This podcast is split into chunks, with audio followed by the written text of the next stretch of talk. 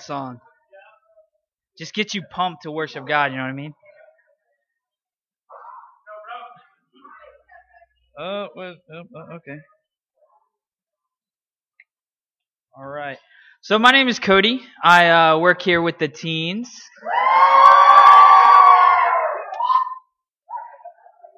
And I was asked to, to do the lesson this morning, and um, we're going to continue our study of Luke. Go ahead and turn over to Luke 10. The, the passage we looks at, we, we're going to look at is, is, is the Good Samaritan. And most of us already know that, that kind of story of the Good Samaritan. Even if you're, you're not religious, you kind of know, oh, that's, uh, he's just a Good Samaritan. He, he just helps people. Like the firefighter that helps a little kid out of the burning building. You know, he's just a Good Samaritan. And you, you kind of understand the story. And and and for us, I it makes me think of when you're in a tight spot.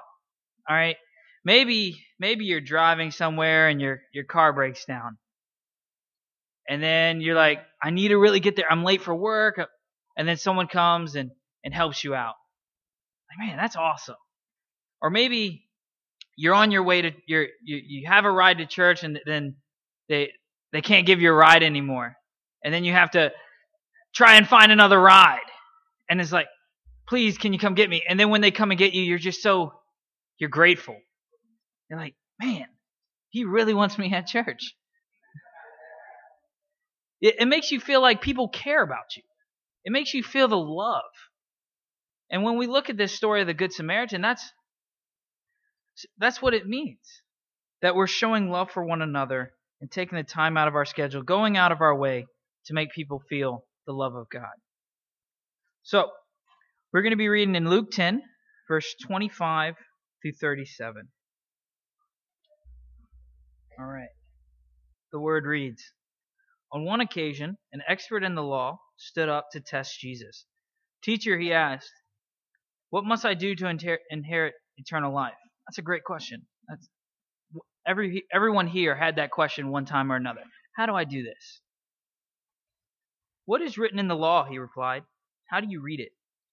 He answered, Love the Lord your God with all your heart, and with all your soul, and with all your strength, and with all your mind, and love your neighbor as yourself.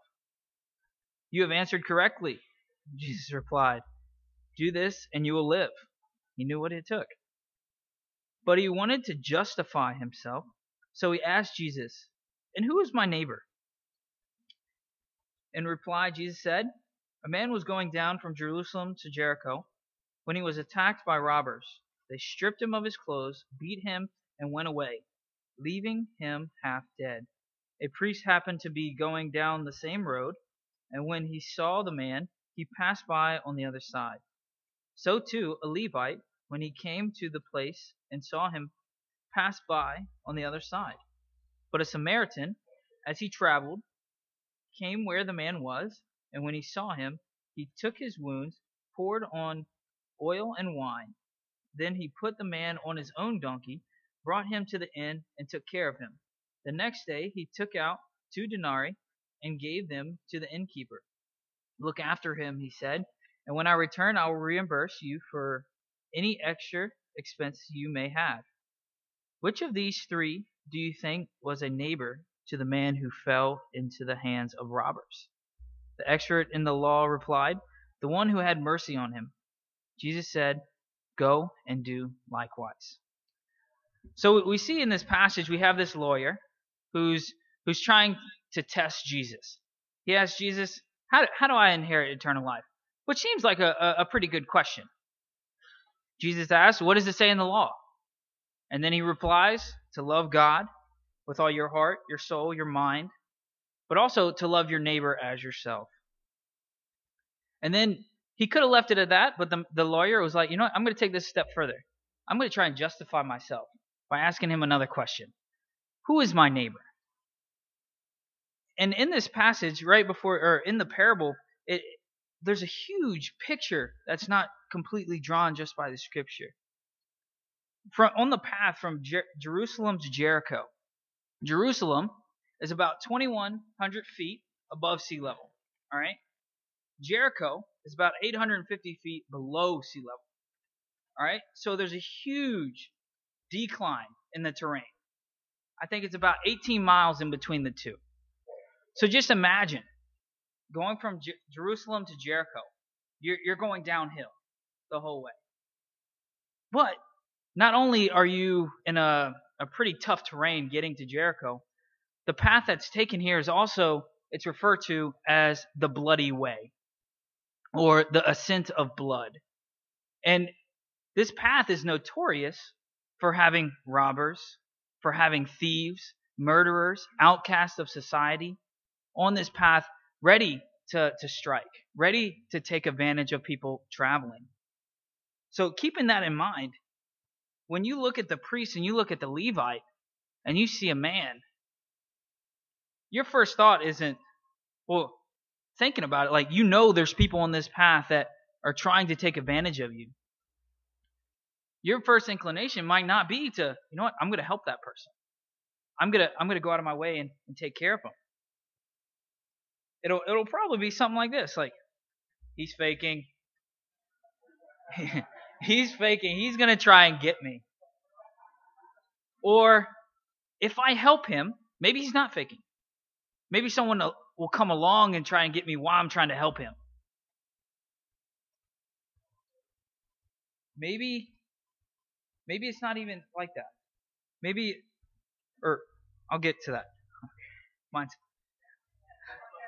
when we see these excuses that could could come up, but it, it's funny how Jesus picks a Samaritan to be the good the good neighbor or the good Samaritan because this would have been like salt in the wounds of a Jew. Like you're you're painting a Samaritan in a good light.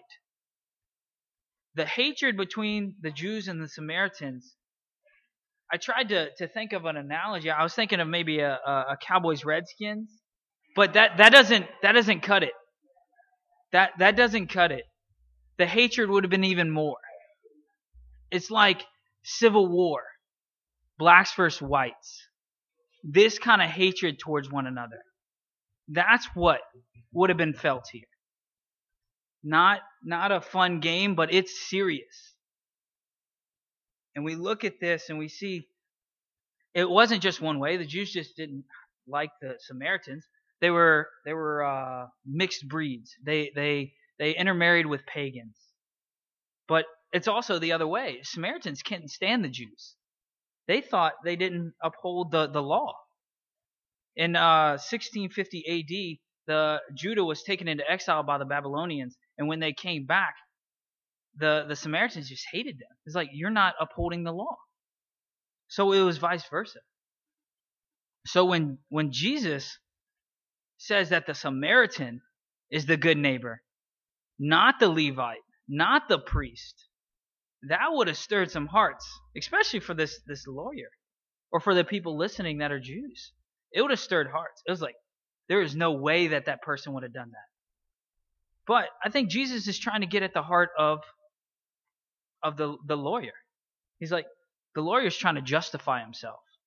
The lawyer's trying to make himself be that good neighbor. You know, I want I want acclamation. Right? I want I want you to tell me that I'm that neighbor. It's similar to the rich young ruler. He comes with all these great things he's done. There's one thing you lack. I think when we look at this, we see Jesus is trying to portray a picture. Lawyer, listen to me. You're not justifying yourself by by by asking me this question. I have one point. The point is, like a good neighbor, will you be there?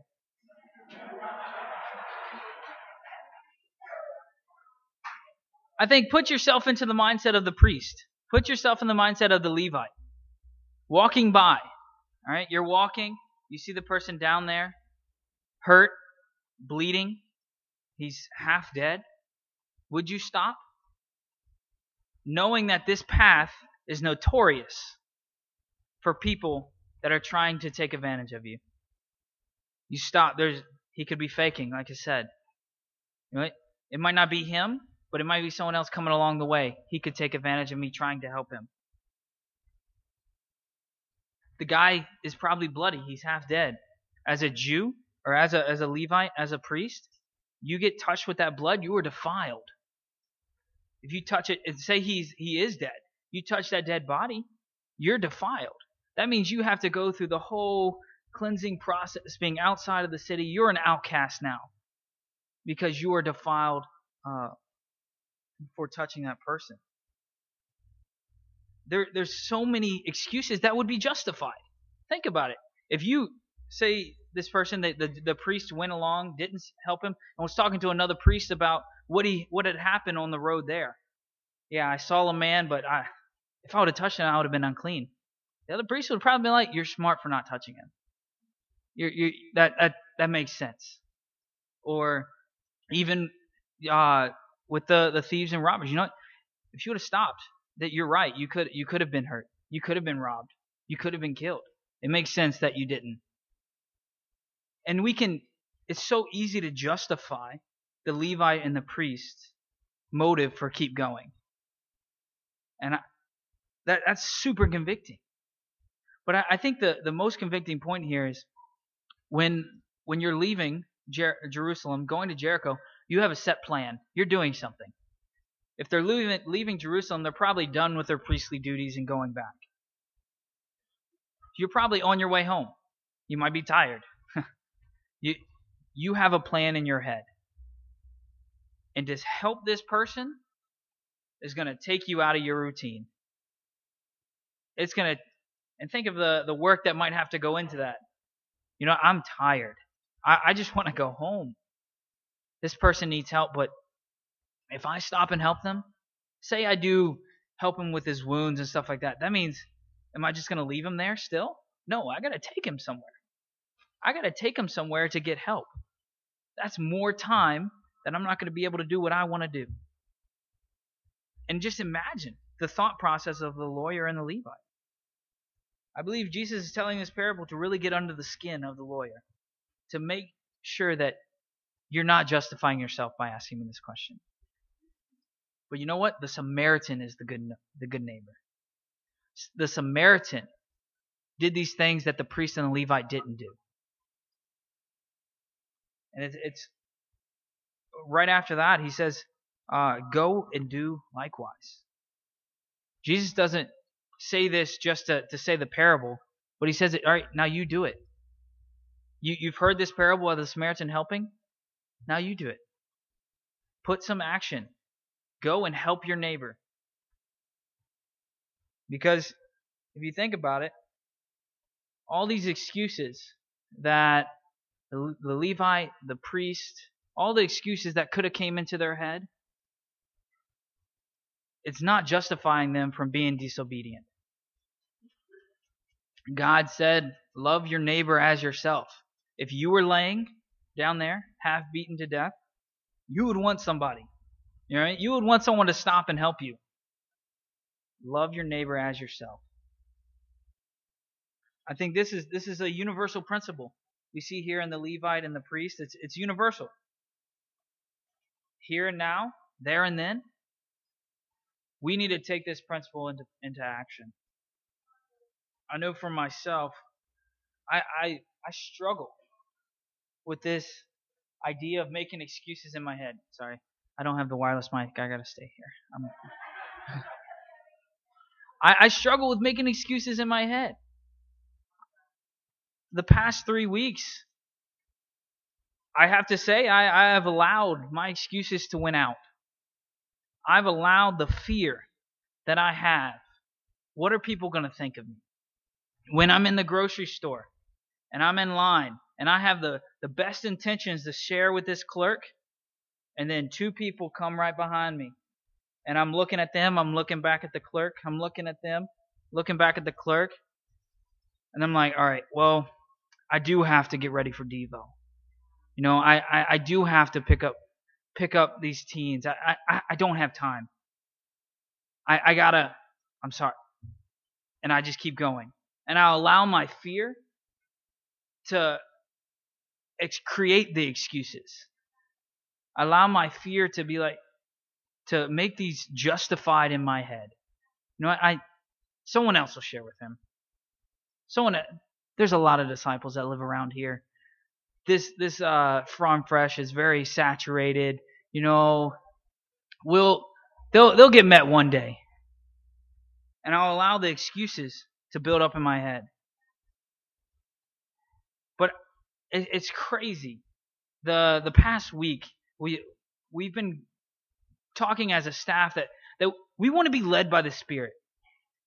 We want to be led by the Spirit, and every time you're pulled to share with somebody, to do it. Every time. And it's really convicting because when, say, you're sharing with people and then you miss that one person and it's like, oh, that wasn't every time. I need it. And I would journal about it. Like, why didn't I? Well, I gave in to my fear. Or, why didn't I? You know what? I, I just didn't think about it. Like, I was thinking about myself. But this past week has been so awesome in the true sense of the word, where I'll just go out and I'll share with like eight to ten people, not even thinking about it, because you know? I I filled a pool, and like you know what? I need to share with that person. Let me go share with. Them. I'll fill a pool. Let me share with that person.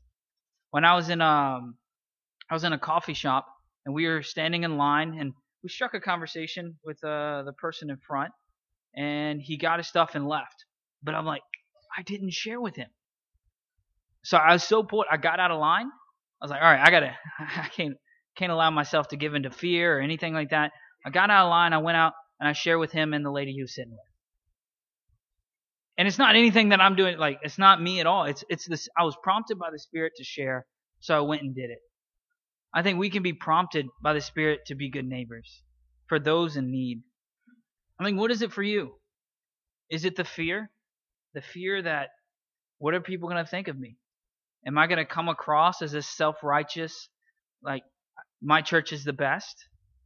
Or is it, you know what? I just want to love you. I just want to be there for you. Are you giving into that fear? Or maybe it's not that. Maybe it's you feel like you don't have time. You know, and we have all busy schedules. I'm not I'm not doubting that. There's you probably you got kids, you you got a job, you you got other extracurricular activities that I don't know about. your your your your schedule's probably jam packed. You you know what? You probably don't have time. You you're already doing going to Bible talk. You're already going to midweek and Sunday service. Like you have a lot on your schedule. But I think you you can't allow that to to be your excuse not to be outwardly focused. You have. Jesus commands us to. Most days you, you probably don't even th- think you have time to think about yourself. You wake up, go to work, come home, make dinner, go to sleep, do it all again the next day. But I, I think we, we see here we can't allow our routines to justify while we're not out, outwardly focused. The priest was on his way to Jericho, and he did not improvise and help that person. The Levite did not improvise his schedule. I think I think for us as a church, we're really good when we have plans. You know what? For the campaign, you know, we're going to go all out and share. We're going to share on Saturday morning at Lar- Mount Trashmore. We're all going to go there. We're all going to share, and we're going to be outwardly focused. I think we're good at that. We're, I think we're really good as a church at planning evangelism. But when it comes to that impromptu evangelism, I think that's where we need to start not thinking about our schedule so much and like thinking about this person who, who possibly could be going to hell. We need to be more outwardly focused, not for ourselves, but for the people that we're allowing to walk by us. Going throughout your day only thinking about yourself. I, I struggle with this. You know, I, I see people as sometimes I see people as, as obstacles. Like I am trying to get over there, and you guys are in my way. Or maybe when you're driving, like I, I struggle with this. Like when both the cars are going the same speed, and two lanes and oh i to sit down and pray like god give me peace. But I see people as more obstacles rather than, you know what, they could, they need Jesus. They need to be set free from their worries. I think it's not just for the people who are lost, though.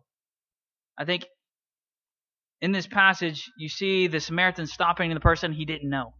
He didn't know him and he helped him. And I think that's very applicable for us going out sharing our faith.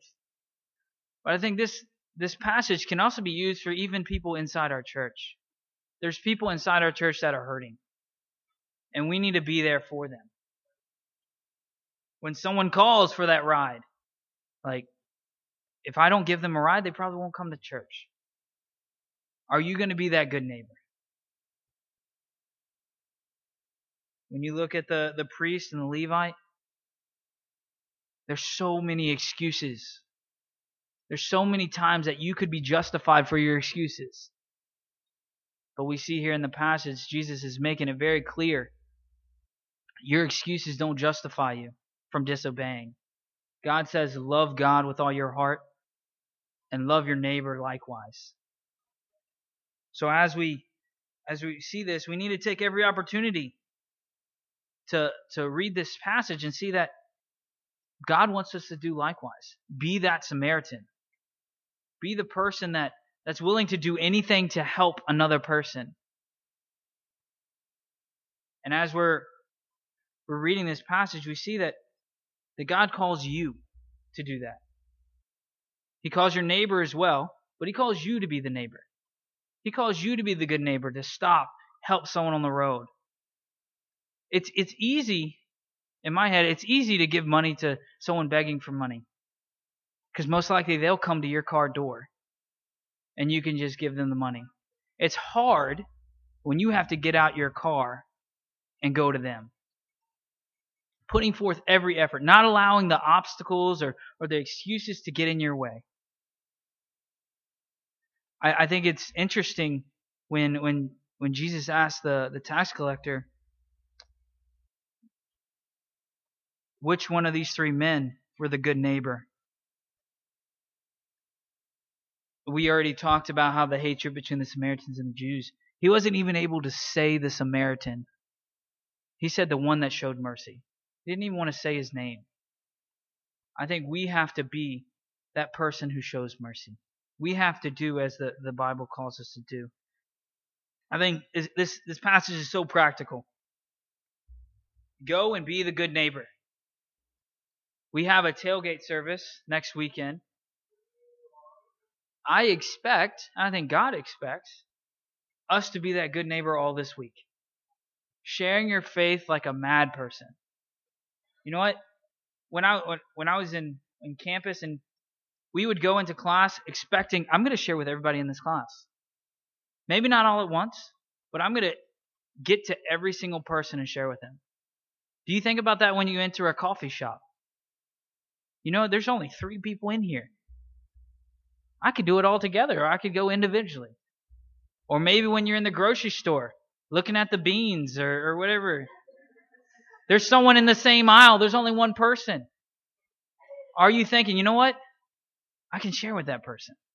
Or when you're checking out of the checking out, talking to the the man or the woman who's the the clerk. There's so many people we walk by every day. We have the great opportunity to share our faith with them, to teach them about Jesus. Let's let's do that. This Sunday is our tailgate service. There's probably what maybe 350 seats in here. Let's blow it out of the water.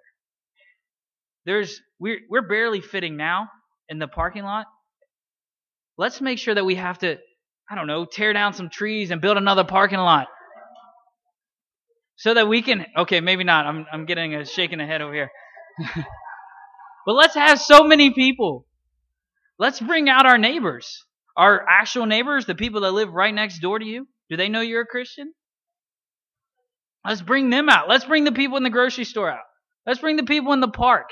People in our own neighborhood right over here. Let's make sure this Sunday service is the absolute biggest service ever. It's so easy to invite people to. Oh, do you like to eat? Oh, me too. we're going to have a barbecue. And we're going to learn about Jesus. It's probably the easiest thing to invite someone to. And it's going to be fun, and they're going to get to know more and more about Jesus. I think in conclusion, we have to. We have to obey God's word, and God says to, to be that good neighbor. To be the neighbor that is inviting people, to be the neighbor that is, is just being compassionate to someone, like picking them from, up for church or, or taking them soup or something when they're, they're sick or anything. Being that good neighbor is critical because God calls us to do it. So as as we go this week, let's make sure that we're doing that. Let's let's make this service incredible. Let's make it so that that we have to bring in the extra chairs in the other room so because we're so packed in here. Let us do that this week and let us do this as a lifetime because this is God's word. Amen.